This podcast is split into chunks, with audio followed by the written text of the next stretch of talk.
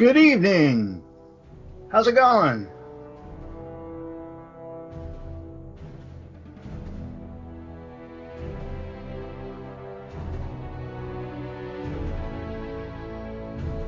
Uh, uh, uh. Avengers Spotlight.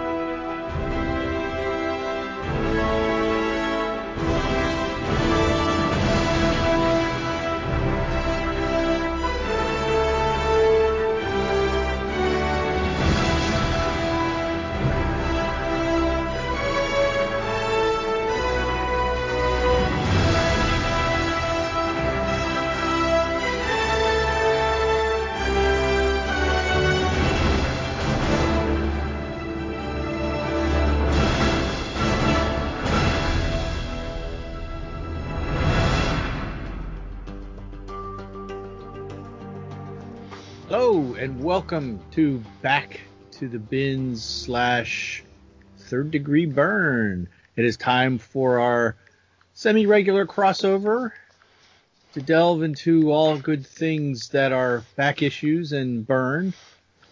And with me is my regular cohort. I almost Who's you that? Dr. Paul Spataro, but that would be me. You have to excuse me, folks. I'm still recovering from COVID, so I may be a little out of it. The COVID But I'm kid. always, but I'm always out of it, so that's no excuse. So Paul Spataro, and with us also the gentleman from Third Degree, Brian, Tim. Yeah. Some Hey, call me Tim. Oh, sorry. Like Tim's never heard that joke. he's such an enchanter. I'm thirsty. Doesn't have huge pointy teeth. Look at the bones, man. And today, uh, as you'll hear in our show and then later in their show, we are covering the uh, crossover annuals from 1985. Uh, we will be covering on our side the Avengers annual number 14, and on their side will be Fantastic Four number 19, which came out, which tell. Although it's a little misleading with some of the things you read. Oh, it's the same story. No, it's two different stories that intersect towards the end. They're not the same story. They They do intersect, and I think you're going to hear more. Thank you, dog. You're going to hear more of a, uh, a more more comparison on that when we get to the second one when we start retracing the same ground. Yeah. Yeah. But it, it's you know, I mean, I guess I'll wait until we get into the story to start giving some commentary on the writing. Yep. So, how you guys been? Oh, I'm good. I just now, about an hour and a half ago, uh, finished my last bit of work, and I don't go back until the 4th of January. nice. Well, I mean, it was kind of like you have to take all this uh, vacation time, you're going to lose it. Yeah. Yeah. Use it or lose it. Mm-hmm. Yeah, we And have, I Company. Just didn't have an opportunity all year long. It's not like we can go anywhere. we have Yeah. restrictions on how much we can carry over, and it's all automated. So every once in a while, Mm-hmm. I like to keep some time in the bank, but every Mm-hmm. once in a while, I get a message saying, you know, you're nearing your capacity. If you don't take time soon, it's like that's a great problem to have, though. Yeah, Yeah. they're they're actually carrying over like 56 hours that I have, and then the rest of the time that I didn't take from before we got bought out by Cigna, they're going to cut me a check. So, but anything beyond that, uh, you know, from the Cigna time itself, if I didn't take it, I was going to lose it. So, I mean, I just don't take that much time each year because there's nowhere to go, nothing to do right now. So, you're Well, saying you have nowhere else to There go? we go. I got nowhere else to go. I got nowhere else to go.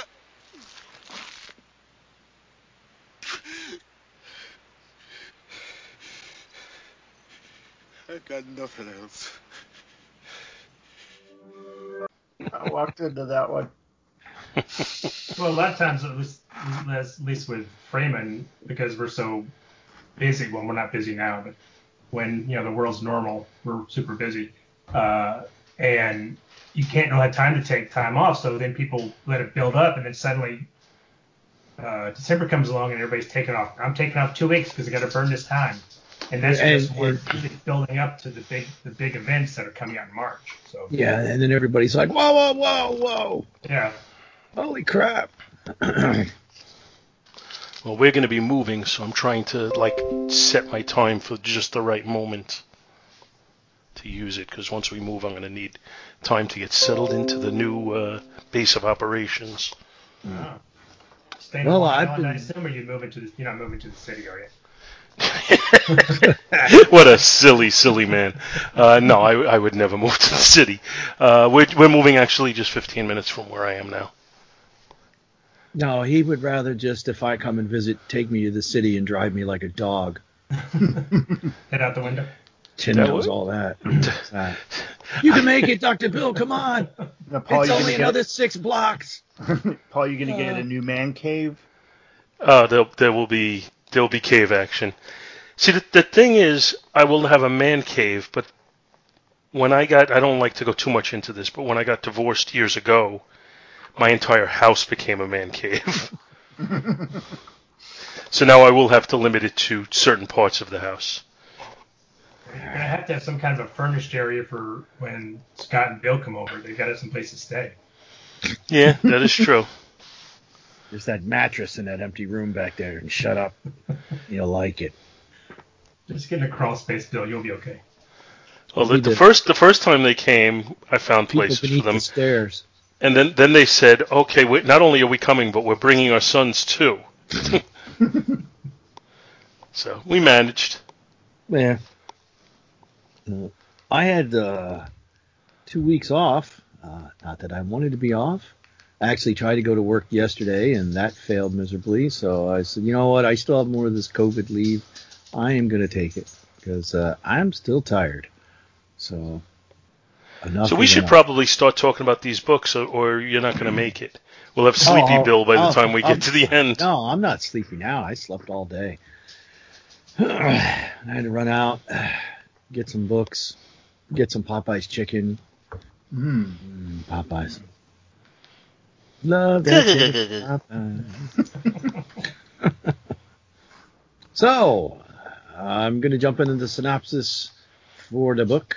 Avengers, Synopsize away, Doctor. Avengers Annual Volume 1, number 14. Published November 1985, released July 30th, 1985. Now, a little quick side note. This takes place roughly about the same time frame as uh, um, Secret Wars 2, because the other previous two Avengers books prior to this in print was uh, 259 and 260, and they had been on a, uh, uh track of Nebula, which who at the time had uh, her uncle Thanos' ship or Grandfather Thanos. No, I don't. uh, I don't think he, she was a grandfather in this. Was she? I think they call it. She- I think that's what Star Fox says, right? She claimed Oh, he was maybe. her grandfather. Claim. He he denied it, Yeah. and I don't know that they ever did any kind of DNA testing. So this is kind of where this picks up. So, our it was um, written by Roger Stern, penciler was John Byrne, inker is Kyle Baker, uh, which I'm sure we'll discuss the um, um, art at that point when we get to it. Colorist is Christy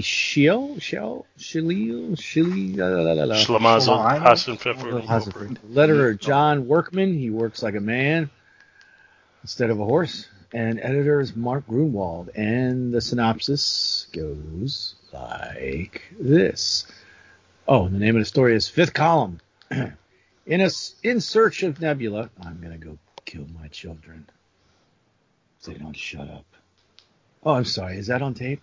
In search of Nebula, the Avengers and the Skrulls visit the planet Kral, on which Skrulls have taken form, taken the form of 1930s American gangsters, where they encounter Prince Tazan, the late Skrull Emperor's brother, until recently an imprisoned exile. He has been freed for his knowledge of those who now menace the Skrulls, his one-time fellow rebels, Zybrak and Myrn, who intend to unleash a powerful secret weapon, the hyperwave bomb. It's gonna go off like a rave. The Avengers ultimately join forces with the Fantastic Four, also on Kral on a separate mission. But neither group can prevent Zai Zabiak, Zabiak from firing the dreaded weapon. To everyone's surprise, however, the bomb affects only Skrulls, robbing them all of their shape-changing powers. And woe be it unto the guy that was the piece of art in someone's house. I can't remember which issue that's in, but I was kind of like, oh man, that really sucks. So that is it for the synopsis. Very bare bones. Let's talk about the book. The cover, um, which we're going to see kind of the opposite view. Uh, we have the Avengers fighting Skrulls, and in the way in the background uh, is the Fantastic Four breaking through a hole in the wall, and we can see that they're on some type of ship and that's basically it for the cover. You got Star Fox flying overhead, Captain America coming in frame, Captain Marvel zipping in, Black Knight, Hercules, Hercules, Hercules, and that's about it. So the, the cover is by and I, I lost it already. Kerry Gammill. Yeah, Kerry Gammill, and it's inked by Baker. Yep. Tom Baker. Uh, Yeah, oh, Kerry Ky- Gammill. Kyle Baker. But this is Can If- you guys if you- refresh me? Isn't what does doesn't Kerry Gammill have some relationship to John Byrne? Kieran Or like- Gillen. Kerry Ke- Gammill uh, was, was the John Byrne you got when you didn't get John Byrne. John Byrne. Okay. All right. yeah, But and if you was the if, guy that followed him on and Superman. If you John showed me this Oh, cover and asked me who do I think drew it, looking at Star Fox, looking at Captain America, I think I would have said Alan Weiss. Mhm. Hmm. It is an in, definitely an interesting perspective because you have the Fantastic Four in the background breaking in through a hole in the ship, but they're very small. But they're the only well, except for Hercules, they're the only heroes that are really facing the viewer. Captain America, Star Fox, and Black Knight are all heading away from the viewer. Uh, the Wasp, actually, the Wasp is also heading away, and uh, Captain Marvel is kind of going parallel to the view but it's definitely going against like the cover rules that you would, you know, the the unofficial rules of covers. Uh, Right. and it's not it's not bad. It's kind of like you know, you it, it tells you you're going to get a lot of action in the book. Uh, I don't know if it would have enticed me to buy it if I wasn't buying the Avengers otherwise. What do you, You know guys why you- think? You know why you would buy it, and if you were a smart comic book owner, uh, shop owner, or newsstand, if you put them both side by side, Mm-hmm. That would be the selling point. They'd be like, "Oh, look, these two annuals are linked," and they would have been on sale. Would you would you make that connection immediately just seeing it in the stacks in the store? I might, if depending, because when you look at, uh, although when you look at the picture coming from the other direction, it's not drawn the same. No, Kerry- and and it's weird because Kerry Gammill did it, He did both of them, yeah. and and Captain America, his arms are backwards, and Captain Marvel's coming the wrong way, and Well, yeah, if you look yeah, at, not, not, not to jump ahead to the FF, but if you look at Cap's pose, it kind of mimics She-Hulk's pose in the other. You get the kind of reversed angle. These are kind of mirrored. Cap is Yeah. kind of in the right position, except his shield is on the wrong arm. yep, Um, like the She-Hulk, everybody looks to be like all the FF looks to be in the same position. Hercules not- looks no, the same. Sue, Sue's on the wrong side. Oh, you're right. Yeah, yeah, yeah. You're right. Hercules is basically the same pose. Hercules, yeah, he's just picking somebody. But up. he's facing the camera in both shots, well, you know, and that's yeah, So, you know, that's that's one of the keys to being famous is always knowing where the camera is. yeah. But just, I mean, So I- so th- one of them is like a second later than the other. That's all you all you have to say. right. Yeah, does it have to That's be true. exact, you know, shot? oh yeah, the wasp was the wasp was in there too. I forgot because she's up there above Cap Shield. Yeah, and- and the way they've got her drawn, they've got that. Looks like uh, she's in kind of a band of yellow that I thought is, I guess, is a light, but it looks almost like that's her kind of her swoop, but it's not. I No, that's the room. That's it's part of the room. but it looks Yeah. like her kind of swooping in when they draw. it. No, her her uh, her streak is going straight from behind her. I Yep. think she's blasting. That's uh, her that blasting. I think she's blasting a Skrull. Oh, dodging okay. it at the bottom. Yeah. So, what direction is she really- facing? She's actually facing towards us. That looks weird, but then her wings look like they might be set back. Yeah. Oh no, okay. I, now I can kind of make it out. It's very. I mean, it's she's tiny on there, like wasp sized. Uh, Yep. So it was a little Well- difficult for me to tell which direction she was facing. But yeah, now that you say it, You know, to answer Paul's question, I think if you're following the FF, you might pick it up because it says the bottom guest starring the Fantastic Four. So you might, if you were not reading the Avengers but reading the FF, you might pick it up for that reason. but if you I were, think- if you were, if you were a comic book fan in general, you were familiar with the Avengers and the Fantastic Four, but not a an every book reader. Can you speculate as to whether or not you would pick up, pick this one up? We'll talk about FF when we get to that. Yeah. I, I love the Skrulls. So if I saw that cover, I, I'd be all over it. Yeah, I mean, it's Yeah. not a particularly dynamic cover. I mean, it's a mm-hmm. serviceable cover, but it's not. It doesn't scream, "Hey, this is great, pick me up." Yeah, so I, I kind of agree with you, and I'm thinking the consensus is the cover in and of itself wouldn't make you want to buy it. Just, but from the cover, seeing, you know, a, a mm-hmm. preview of what you're going to get inside might make make you want to buy it. Well, at at at this time, and outside of the Kree Skrull War, the Avengers is not really known for interacting with the Skrulls that much. I mean, yeah, later on you're going to get Secret Invasion and and and all that, but at this time they're not really a Skrull, a known Skrull foe. Usually the Skrulls stay with the Fantastic Four. You did have the Or- Kree Skrull War though, which they even reference. But that's in it. here. But that was. But you were talking. This is this is now 1985. The Kree Skrull War was what back in the 70s. It's been like, Like, 10 69, Years. 70, yeah. Yeah, So they really haven't been in an Avengers book. So I don't know what, and I don't. I couldn't find a lot. Brian, maybe you could. I couldn't find anything on Burns on Byrne Robotics. No, not not Uh, for either yeah. issue. as to why uh, which came first was Byrne. You know, did they just get together and, and you know general session and kind of had a said, hey, let's put two books together because it's Stern, Stern is writing this one and Byrne is writing the other one. It, it's like you know I, I would like to know how they decided to interact these two, and you know did one come first and then say, well let's we're doing I'm doing this Byrne story let's bring in or Burns or history let's bring in the Avengers and let it kind of dovetail at the end. I don't know. I mean I thought Well, I got to think the two of them decided this on their own because I think they both had enough clout at this point in their careers that this would not have been a uh, you know a management decision. Yeah, I agree. Well, Shooter was so busy with Secret Wars 2. Uh, right, that- 'cause this that- is going on during that. Yeah. That he probably, you know, let a lot of this pass. And Byrne, you know, I mean, we had covered years ago, and I know you guys just recently covered the uh, assistant editors month on Alpha Flight, where he did all the white pages and all of that. And as much as I want to like really just say, oh, how lazy that is, blah blah blah, I think Byrne got a big kick out of just doing things different. You know, this this is experimental. I want to do this. So I think if him and, and Roger Stern sat down and said, "Hey, I have an idea. Why don't we do a crossover on our books where you know we're going to have the first half we each write individually, but the second half is going to basically be a mirror in the two books." That I, I think he would. I think he would love question. something like that. But that brings up an interesting question. Um, if you look in the credits, it has Roger Stern as the writer and Byrne as the breakdown artist. On the uh, the Fantastic Four book, it has Byrne as the writer, and Stern isn't mentioned in the credits anywhere. But with the way that the last part of the story goes, that had to have been a collaboration. Oh, absolutely. And why wasn't it credited that way?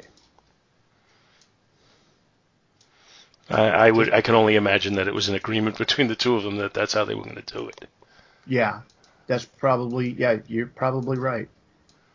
Right, 'cause And and that might be the- also how they slipped it by Jim Shooter's notice.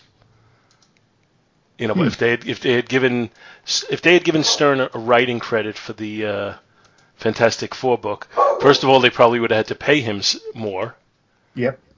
and then Shooter might have looked at it and said, "No, no, no, no, we're not doing this." Hmm. Interesting. I didn't I didn't look at the other annuals, but what in '85 were they doing any of the gimmicks with the rest? They weren't doing obviously a um, a, a company wide like Atlantis Attacks or something like that that they would cover through all the annuals, but I, I, I didn't go to I didn't bother to look and see like what was the X Men or the or I'll take a look. the other books that were doing. Yeah, I don't I don't have any recollection of them doing anything like that. This is we're kind of at the point here where uh, where I was starting to get out of comics for a while. I had my whatever it is six seven year hiatus uh, where I thought I was too old and sophisticated to read comics anymore. I had to grow up. you see where that got me. By the time you think you're out, they pull you back in. Yeah. But uh, this this was like right on the cusp of that, so I really I don't actually ever remember reading these two stories until I sat down to read them for today. I read the the Avengers issues building up to this at some point. I don't even remember when. But uh, as far as the uh, the annuals, I just you know this is the first time I've had an opportunity to read those. I, I, I was collecting both at the time, and so I know I read both of these. But the only thing I that stuck with me was um, uh, Zybic, or however you're pronouncing his name. Uh, Zabik, whatever his name Yeah, is. him, him, the scene of him. Uh, Doing like the man in the iron mask. right. Well, no, it's the it's the bad guy. You know, he's but he's you know the bomb. You know, he sets a bomb off, and it kind of Oh, that. gets- Oh, that he guy. gets double crossed. You know, so that he's stuck in that armor. Oh, he's. Oh, yeah. That and is that scene of. of him kind of he looks like soup inside his armor. And that's the only thing that stuck with me that I knew that I remembered. I don't remember the the 1930s um, planet Skrulls or any of that. Now, do you remember those characters from when they were in the Fantastic Four? Or not the specific characters, but just the 1930s Skrull planet? I remember that. Yeah. It was in the, I think, 94, either 93 and 94, 94, 95, something like that. Yeah. For the Uh, longest issues time, of that was like the Four. first, the only, the oldest issue I had of the Fantastic Four for a long time. That they uh, they kidnapped the thing, didn't they? And they took him to Yep. And then he was. Gangster Planet. It was that, and he, then he was. Was he on a robot world, like Well, fighting robots? no, one of one of the uh, one of the other people who was being uh, forced to to was- into combat was the robot. Uh, you know, from the robot planet, and then they eventually revisited it on uh, in the Defenders. But uh, Apparently- it, it it's very reminiscent of uh, what you call it, Piece of the Action and That's Bread and I- first thing I Circuses. Yeah, first thing I thought. Well, apparently there's, from looking at, there's a in that system. There's there's like ten planets, and there's like a gangster planet. There's a like a '60s planet. There's a like a medieval planet. There's a whole series of planets where the, the squirrels have adopted some form of. It's human like the like this- Delos. It's Yeah, you would- you'd beat me to it, Bill. Delos Corporation. That's exactly what I was just going to say. system. They don't have a Westworld though. No, I'm still looking through 1985. I'm up to March. I haven't seen an annual, but I'm looking at the small. Yeah, there there wasn't even a Captain America annuals. I can see that here. Yeah. It was weird. Well, what do you guys think of the? Um, since Byrne did the breakdowns on this and Kyle Baker uh, Breakdown. finished it. oh, sorry, sorry. Couldn't pass Uh, up a musical cue. And I don't know if it was, I don't know how loose the breakdowns were. In some cases, it looked like they might have been pretty loose. Uh, what do you guys think of the art? I I think there's a lot of points where I would never have pegged it as Byrne, which is strange because Byrne is one of the easiest artists to uh, to spot. Identify. Yeah. Uh, Sometimes I mean, it jumps out. Other times it doesn't. That- that well, you, if you if you go like you know as you start paging through it, you get the. Uh, I, I think the splash page.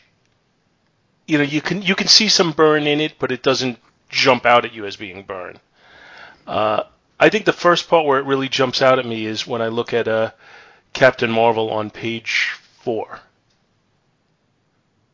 Yeah, I can see that. Or Hercules. Byrne's Hercules was always just so huge and massive compared to the way a lot of a lot of the other artists drew him. And then you, you just Layton keep turning from there. The Captain better, America yeah. on page five looks very obviously like Byrne, and so does the Wasp. Oh, absolutely. Yeah, but like But his for troll some faces are obvi- are very burned, the way he always pronounced the ridges on the chin and stuff. But um, But for some fa- uh, for some reason, I don't know, he's just not the Star Fox. Almost in no picture of Star Fox does he look like he's drawn by John Byrne to me. For Yeah, very he seems to make big shadows over his eyes in, in every Yeah. shot, it seems. Well, a, a lot of this, I think, is inked.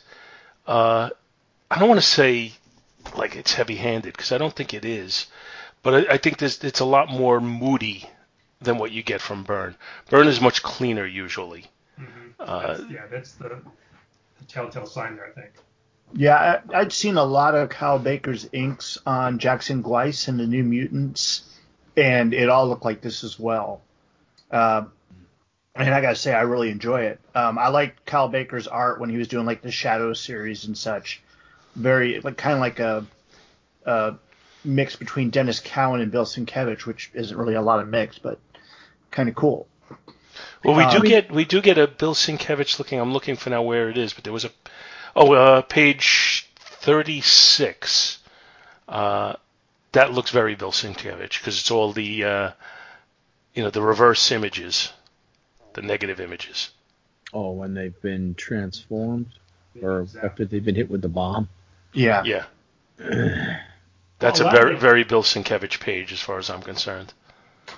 A lot of the uh, the faces of the gangsters, like especially the one that's looking try to look like Bogey. Byrne would not do that. Byrne would, you know, one we we said he doesn't like to try to draw likenesses of actual people, and this looks more not photo reference, but it looks like that type of comic art that is really trying to make it look like the person it is. And a lot of times Byrne will draw almost not a caricature, but a just more like a uh, simulation of the person. And I think that's where I'm seeing it more in Bogey and some of the other uh, some of the other gangsters that are um, populating this. So do you think maybe Byrne drew him more as just a generic gangster, and that in the inking it became Bogey? I don't know. I don't know. No. If he do it. I mean, some of I don't know. No, because he's dressed like He, that's very Casablanca. yeah he's dressed like Oh, absolutely. It, but there's, there's no question that it's that it's meant to be Bogey. That I'm not. Yeah. I'm not uh, saying, but but could it be that he wasn't meant to be bo- Bogey until we got to the inking, and then, you know, he he would have applied a very heavy hand to it to make it look like Bogey. Could it have just been so. a I think, generic I think that was intentional, gangster? outright. I don't know. I've never seen if you Brian. I've never seen like Byrne like when he does like loose breakdowns and somebody What? else comes along and finishes. I've never seen the actual pencil pages to kind of see what he's doing. Well, the, Yeah. the page where you get the three panels of Bogey there, the, they all have a photo referenced look to them. Oh, absolutely. And, and, and that's what I see. And if he's going to do photo referencing, that means he's looking at, at someone in particular. In this case, it is it is Bogey. Yeah. So I, I have no doubt that that's what his intention was from the But beginning. But even when Byrne, like when we covered the the Dr. McCoy books that he did, when he's drawing DeForest Kelley, it looks like DeForest Kelley, but it doesn't look like a photo reference of DeForest Kelley. So he, no, he he created his own model for DeForest Kelley that he could use yeah, a, a better shorthand than just trying to photo reference him all the time because you know you're tracing through a light box and that takes a lot more time than this. yeah. Yeah, but Sometimes just that'll take me out of the book if I this doesn't so much here, but when you see an obvious Well, this this shouldn't take you out of the book, I think, because you got to think that the this actual character, this Skrull, is trying to look like Bogey, because that's how they this planet came to be. From didn't, if I remember right, this Skrull planet came to be based upon old Earth movies. I think they they captured a gangster and they kind of emulated. Uh, it was like Machine Gun Mickey or something like that. It was some. Uh, I think they captured some Earth guy from the 30s, I guess, and they really became uh, enamored with the 30s lifestyle. So they just started to. It's a lot like Piece of the Action. They kind of just imitated. Machine Gun Mickey. Well, if, Hey, if that's the case, though, if that's actually the case, then I got a there then there's no way that you, that they would even know to make it look like Bogey. In which case, that's kind of then it should take you out of the story. Yeah. Well, I think they they also were, were stealing stuff. They would they would capture stuff from Earth, I guess, to to they or they were capturing old movies or something. I mean, I, um, I think it just sometimes to me it just kind of it flows and it, and it kind of puts the brakes on just for it's like tapping the brakes. It just pauses it for a minute because I'm looking at, and especially the one where he's it's a real close up of his face and he says, "Yeah, I heard of some Nebula pretty tough cookie," uh, and he's blowing smoke. Uh, You know, it kind of makes sense. I mean, that the you know you know that beam that gives the Super Skrull his power. This has Yeah. got to be the carrier, the the undercarrier, subcarrier that carries back all the Earth uh, TV and everything back to the well, Skrull. they probably got a some kind of set uh, telescope that they can spy on us, you know. But Yeah. um, No, they've got if- direct. They've got direct TV. So now, if, if if I was working on this book, if I had the talent to be working on it, and they gave it to me, I, I think I would really have to make one of the Skrulls look like Vic Tayback. You know, the uh, Oxmyx. Yes. No, that wasn't Vic Tayback. No, was that which- the other guy, which was or with was Bela. Vic Tayback Bela? There was No, no, Bela and Krakow. Oxmyx, right? Krakow. Krakow. Yeah. Krakow. Yeah. That was that was Vic Tayback. Rocco. he'd be more recognizable. What you'd think they would? They didn't grab any other, uh, like where's Ed, uh, Edgar G. Robinson or uh, Yeah, see. or uh, James Cagney, maybe. Jake Cagney. I couldn't think of his name. Right. You know, more classical, identifiable, but you know, and even Bogey's not really a gangster. You know, not really. He's, he's played played gangsters, though. He has, but Rick, he's you know, he's playing. He's not, but. Um, So so far, I found two annuals, and it doesn't look like there was any plots. Uh, I get the Web of Annual, Web of Spider-Man Annual number one came out, and West Coast Avengers number one came out.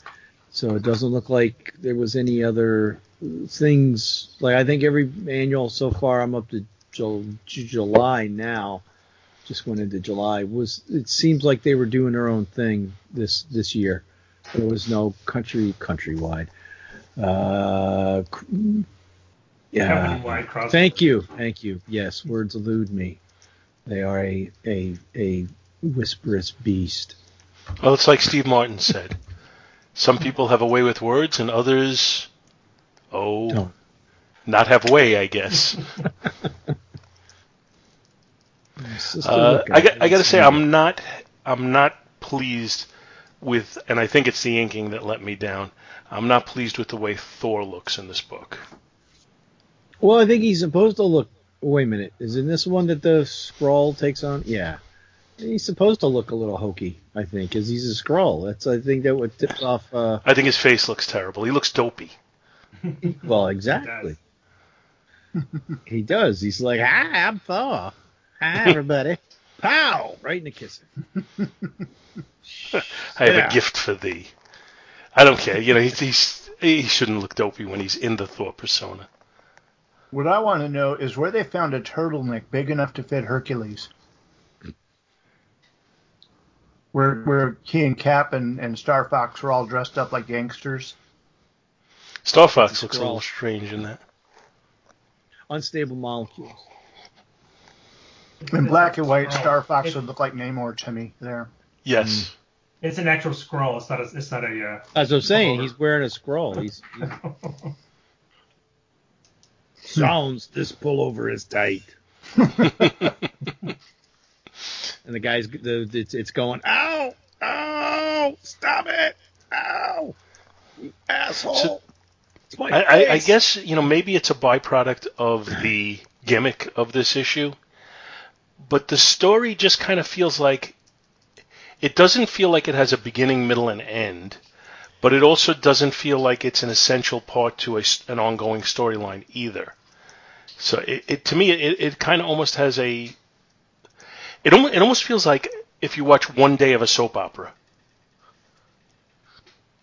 Yeah, you're picking up in the middle of a story somewhere. Mm. But it's not, Yeah. like I said, not necessarily a complete chapter in a story, just kind of an ongoing. It's almost like, you know, let's just see what a day in the life is for them. That It almost has that feel about it. well, doesn't it feel like it should be? This should be like a three issue or a four issue kind of a longer arc that's kind of built up. I, I agree, Paul. I kind of you kind of dropped in. It's like oh, you know they give you a little little lip service to well, this is what we were doing, but now we're going to do this with the Nebula storyline, and then and it's more in FF. We'll get to that later, but uh, it does seem like this is just okay. This happened. now it's over, especially with the, the, the two issues kind of button up at the end, and they and it's like okay, it, it really is a standalone. Yeah, there's like there's like lip service like yeah, yeah, here's Fire Lord. He's uh he's in a jar for right now. He'll be fine. in the jar by the Um, and- door. Yeah, this is what's going on here. And, Well, now let's solve this problem. The one thing about it that I do kind of feel like it ties into other things, and it just to me it feels a little bit more because it's it's probably the best characterization moment in there is just the desperation that Star Fox seems to have to resolve it because he feels like he's screwed up with uh, Nebula. Mm-hmm. Like I, I like I like that aspect of the story. Well, they also they also they introduce most of the main Skrulls are introduced, I think, in this issue. I know the the, the main guy uh, Zyback is this is I think his first and only appearance. Uh, so I thought he's you know he's you know he's not that much of a villain, but with what I know after this, I mean at lea- the only thing that comes out of this is that there is a kind of a big event is that the Skrulls lose their shape changing power but I know they get it back later in the uh, I think the Silver Surfer, uh, uh, Steve Steve Englehart, uh, Ron Lim version of that. I think somehow they Yeah. get it back. So it I don't know how long it I don't know what the time span between this is, so I don't know how long it stuck. But at least that's a big kind of a, a big consequence of this. Um, but most of the Skrulls that are in it, you know, are you know if if if you wanted to do something else with this Zybot guy that you know he's stuck you know he's stuck in this armor and I don't know if and uh, if he's ever going to be able to get it back you know bring him back do something with him I don't Mhm. know um, and I and the, the other question is well that's when we cover the FF I've got a question about that but I've you know you feel a little sympathy for him especially towards the end because he's just like he's so kind of cutthroat to where he's killing everybody that you know he kills his buddy that creates the weapon, then he kills his little uh, this uh, the guy that helps him, and then when he finds out that he screwed up, you really get a nice that that's a nice shot of his face where he's looking up and said, you know, I had to change to infuse in this thing, and now I'm like a pool of, of Skrull soup inside this armor, and I can't get out. I always find it amusing when they draw scro- Skrulls with little Tony Stark mustaches. And and in that that shot that you just mentioned of him, you know, Yeah, desperate, just it jumps out at me. I Yes. I like the effect of the uh, man in the iron mask, uh, the the look, the way the mask conforms to his face. You know, it's kind of a Doctor Doom mask, but it's got the uh, chin ridges on it. It even has the you know the uh, widow's peak for the helmet. Uh, I, I, I've- I, you know, somebody somebody actually sat and forged to this thing. Uh, Well, I, I thought it was odd too that apparently because he was he's considered like a deviant or something because he was born with more of a human face or a Kree looking face than a Skrull face. So he's you know they treat it like his face is hideous. But this Yeah. is a race that can change into anything. So why would they? One, he could change his face to look like a Skrull if he wanted to. And why would they be so horrified? If it was more like, oh, he looks more like a Kree, which is their, you know, their sworn enemy, I can understand that. But it's just more about, oh, it's like you're too human. I can't, I can't, I can't tolerate your face.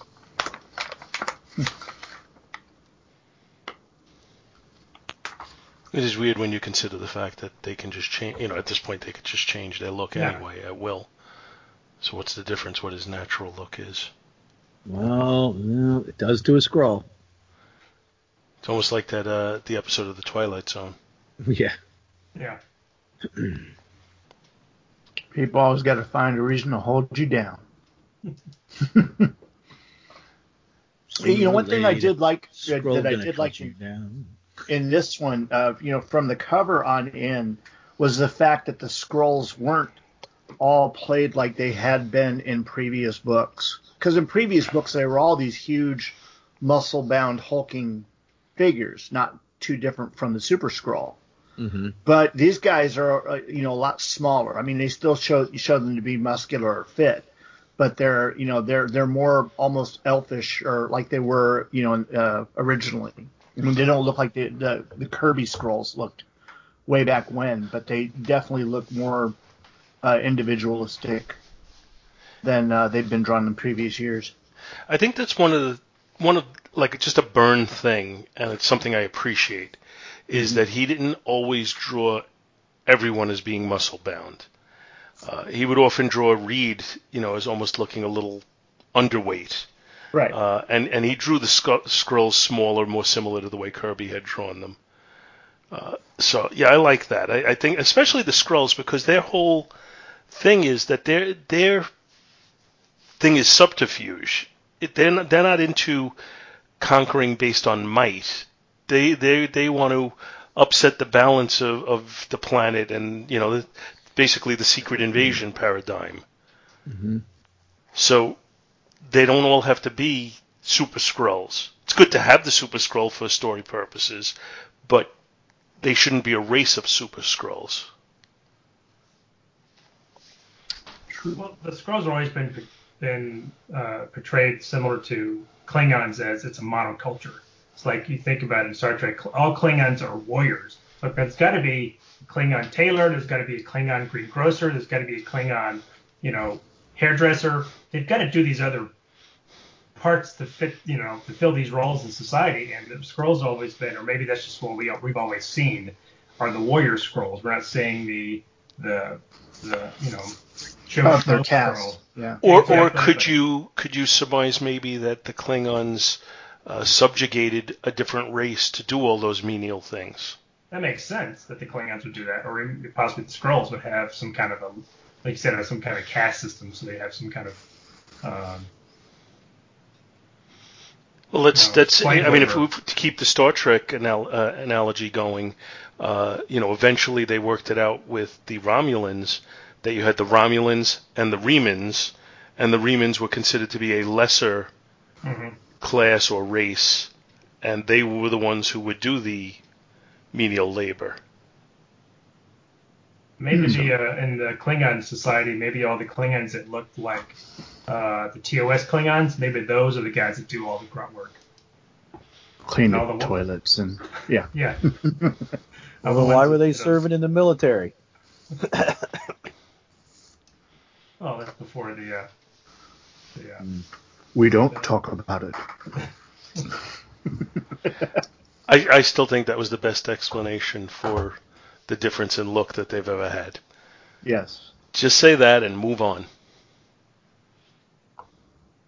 Eh, Enterprise was okay. I had no problem. You know, I didn't have a problem with it. I just, but I still think it was the best way to do it. I think Oh, I don't think they need, then, I don't yeah. think they needed to, to explain beyond that.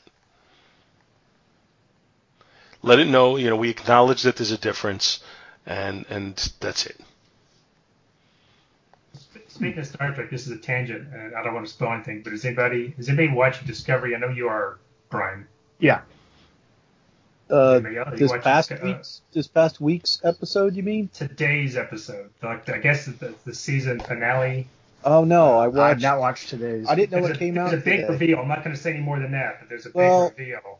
Well, but last week was kind of a big reveal, wasn't it? That the part, first part. So, Terra I- don't think Paul's seen it. I, don't I haven't. Paul I'm. I'm way behind on this season. Well, I, I have this habit of Are- falling behind and then watching it in a binge. are we talking about the guy sitting in the chair next to the door? Is that what we're talking about? yes. And what that person represents? Right. And if then when that person holds up a newspaper, it's the same newspaper Mhm. held up in another episode of the original series. Is that what we're talking about? I don't. Think Is that so. the Guardian of Forever in the room? Oops, spoiler. Yeah. Now you've ruined it. Oh, you won't be ruined. The best thing that happened. Supposedly that's the Guardian of Forever, and he's holding up the Star Dispatch, which is the same newspaper that showed Edith Keeler's death. But I he's thought it was the one that showed Doc Brown got committed. it might be that one too. But I don't know. Is that who uh, Lieutenant That's- Brass from CSI is supposed to be? The old man sitting in the snow. Uh, that's a that's the rumor. Yeah, I don't want I don't want to confirm or deny uh, what what's going on.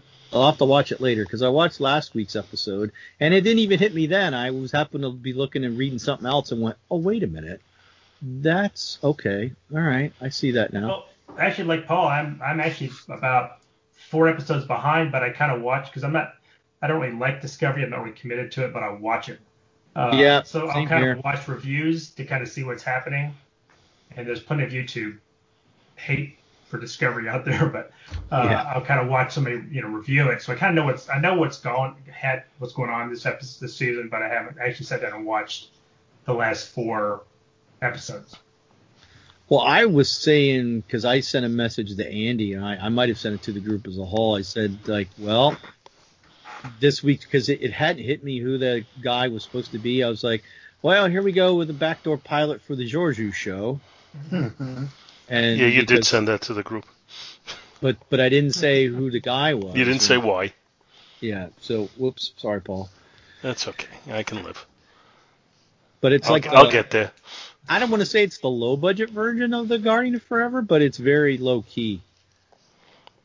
I mean, I didn't even put It's it hard to get much lower budget than the original he's- series. He's in it.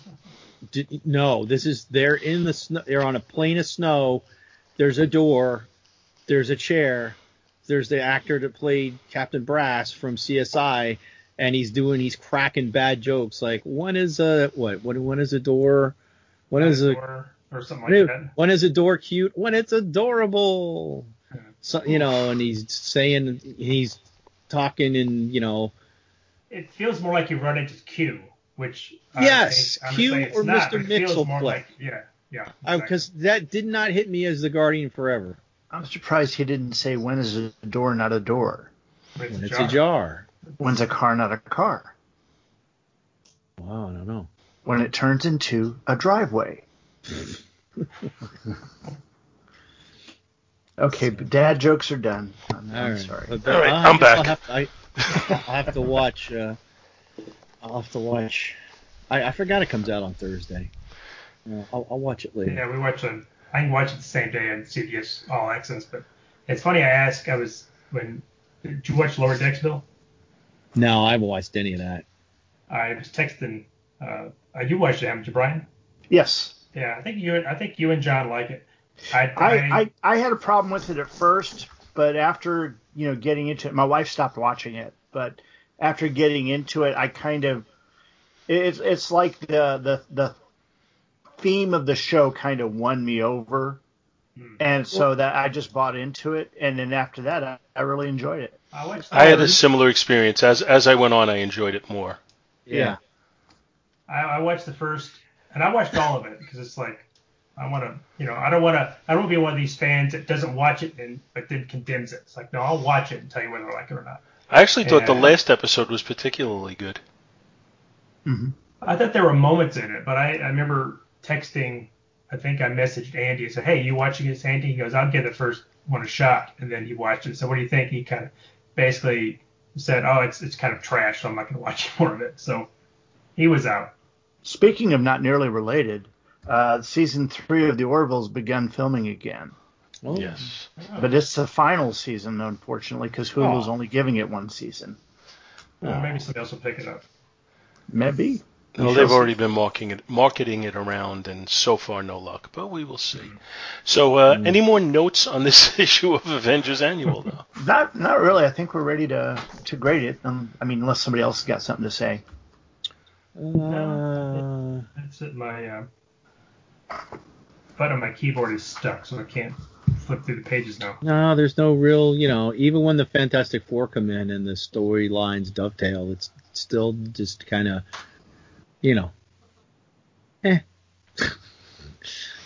So, Bill, you gave the synopsis. Why don't you go first on the rating? All right, I will give the cover a um. uh, I'm I'm gonna give the cover a B.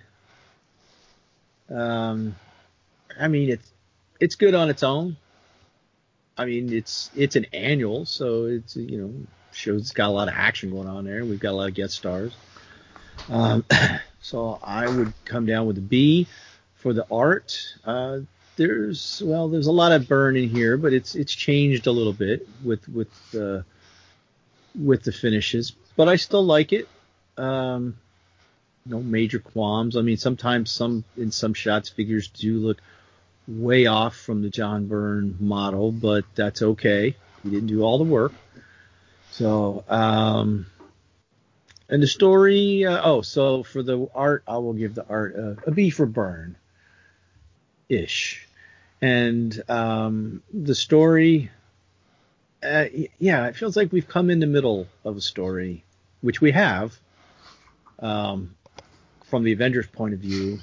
And uh, yeah, we dovetail the other one, but I don't really think it's really that good. I mean, I would only raise it up to a B from a C because of what happens to the Skrulls for the immediate future in the comics and how this would change things. So, um, I guess that means I will round it out at a B overall for myself. Next. All right. Uh, I'm going to jump in and then we'll allow our guest hosts to do their thing. Uh, I feel like the cover is a C. Uh, as we said, I don't think it's badly drawn, but I don't think it's something where you're going to look at this if you weren't otherwise buying these books and say, oh, I need to get this one because it looks great. So I'm going to just say it's passable, but it's not really doing what its purpose is, despite the fact that it's well rendered. Uh, the interior art, I actually, you know, it's it doesn't jump out at me and say Byrne, but just the same, I do really like it. So I'm going to say a solid B on the interior art, and the story. I don't know. It just it feels it feels more like gimmick and less like narrative. Um, it's it's reasonably well crafted, but it's just like I said, I kind of feel like there's no beginning, middle, and end, and it doesn't really even feel like it's a continuation of something going on. So I'm going to drop it down a little from for that, and I'm going to say a C plus. Overall, I'll give the book a B minus. Hmm. Okay. Tim, you want to go next, or you want me to go next? Uh, I'll go next. All right. Still co-ready. Uh, I will give the cover. Uh, I'm gonna give the cover a C plus because it's not to to both Paul and Bill. It's not it's not horrible, but it's just not very dynamic. It's just not. It's just kind of there. It does it functions as a cover. It it might make me pick up the book, but if I was not an Avengers or FF reader, I wouldn't necessarily pick this up off the rack and thumb through it to make me go, oh yeah, I'll put that in my bag. Uh, I'm gonna give the inside art uh, a B minus because again it's it's burned, but you see a little Byrne poking through there, but it's not enough to uh, distract me from what, what it is. I think uh, it's it's serviceable and, and, and I think the layouts are kind of dynamic. So you're going to get a, B minus on the inside art. Uh, I'm going to give the story a C plus because it's not to. I'm going to agree with Paul that it feels like you're kind of it, it tries to tie in too much with what was going on, so so it, it but not enough that it's a continuation. But it's not a strictly standalone because it does reference what just they came off one mission and they kind of go right into this annual. So if it was more of a standalone story, I think it'd be stronger. So I think that overall is about a B minus. Okay. Um, you know, I, I had you know weird weird emotions on this one. I remember picking both of them up off the shelf uh, at this at the same time, and the, the the thing that got me, of course, was the cover. The cover did get my attention because it was the Skrulls, and I thought Kerry Gammill did a good job of that. So I'm going to give the cover uh, a strong B. Uh, as far as the writing goes, this is not Stern's normal work is what I'd say. You know, it's like uh, I'd, I'd have to give him a C. You know, it was a story I could read through, but you know, the the first time I read it, I read it cover to cover. But anytime I've done a follow up, it's been kind of okay. Let's scan this page and go on and go on. I didn't want to read everything that was going on, and you can tell though, that the writing does change a little bit as you get towards the end. So I, I think Byrne definitely did um, script all the dialogue on the on the uh, the pages that were pulled from the Fantastic Four as well. But uh, I'll go ahead and give the story a C, and then on the art, I'm just going to give it a strong B. I like uh, Kyle Baker's inks. I think the thing that really hurts his art more than anything is the coloring uh, by Christy Scheele. When you look at the coloring uh, in the Fantastic Four book, you're going to see a, a, a difference, and it accentuates the art and makes the art look a little better uh, on some pages. So I think the coloring here really, really suffered. Like when they show Zabic on the screen the one time, he's like all yellow, and uh, you know they're not representing it very well. So there was some some coloring choices here that hurt the art. So I think a different colorist might have uh, made it made it all look even better. So You know what? again, now that you I'm- said that, Brian, I'm putting them side by side a little bit, and and I agree with you. The color in the Avengers issue is much much more bright and neony, Mhm. and I do agree with you that it, it doesn't play as well. So I'm Yep. sorry to interrupt you.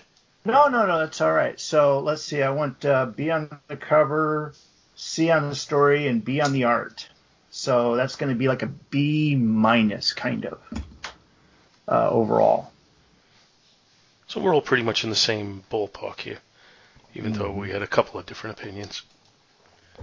So still scanning through the rest of the year. Uh, one of the standouts for the year was that uh, John Byrne's She-Hulk graphic novel came out uh, in 1985. So I was like, ooh. But as for annuals, they were pretty blasé. Nothing really. There was a Rom, like the Rom's final annual. Uh, you know, there was a, there was a Thor one I saw, but uh, even that one, I'm just like, I don't really remember any of these other annuals for any major, you know, like, ooh, that was this annual. Ooh, that was. I guess yeah, the big so- crossovers started later with the Atlantis Yeah, I think so. But I- I think War, that stuff. If you if you look at those other annuals, the West Coast Avengers and this, they all seem to be like you know drawer stories, something that they pulled out and said, okay, we can put this in an annual. We don't have to do anything else. Um, because I think all the all the effort across the, the com- company was, Secret Wars. Secret Wars too, Yeah. because that was burnt that uh, that was Shooter's baby. Well, plus Rom was finishing up. Rom finished out in 1985. Its uh, last issue, I think, was 75. Maybe. I can't remember how many issues. Yeah, but if if you like uh, if you like even a little bit the inks that Kyle Baker did here, you should check out the New Mutants uh, issues that were coming ar- coming out around this time, uh, leading up to and following the uh, Secret Wars two. Is that him inking Brent Bre- uh, Blevins? Uh, no, Guice. Twice. And like there's a there's the issue where Magneto takes over as headmaster of the school and gets into a fight with the Avengers. Uh, but the students were actually uh, that you know with the Hellions at that point. Oh, that's, yeah. Again, some really good stuff there. Um, you know the, the the things that I liked in there. I'm, I was not a big fan of Magneto trying to become a hero, but um, I did like the the turns that they had in that. That was some good writing back then. Claremont. That's just an opinion. I could be wrong. Mine's never wrong. Anyway, that'll do it for our Back to the Bins installment of this crossover. Uh, I we still don't know 100% exactly what days the two episodes are going to uh, Intersect. intersect, but just seek out Third Degree Byrne if you don't already subscribe to it, and if you don't already subscribe to it, shame on you. Uh, but seek it out, and you will get the second part of this crossover. But much like this crossover, they're not a continuing story so much as two standalone stories that intersect. So, And- they complement each other, but I don't think you have to listen to one or read one. oh no, you do have to listen to both. And maybe. Don't ever tell them they don't have to listen. And maybe, just maybe, kids, if you're good and the website works, you'll hear them together eventually. Or not. Words to live by. See you all next week, or in a couple of days. Thank you so much for listening to our show, and we hope you'll continue to join us each and every week for more good old fashioned comic book back issue awesomeness. You can contact Back to the Bins to leave feedback, comments, questions, suggestions, and criticisms via email at bins at twotruefreaks.com or by joining the Back to the Bins group on Facebook. Back to the Bins is a proud affiliate of the Two True Freaks Internet Radio Network, which you may find at www.twotruefreaks.com. Two True Freaks is a registered trademark of DiManzo Corps of Milan, Italy. All rights reserved. Please take a moment to stop by the twotruefreaks.com site and check out their many other fine podcasts, won't you? Thanks, and we'll see you next week. Darn, that's the end.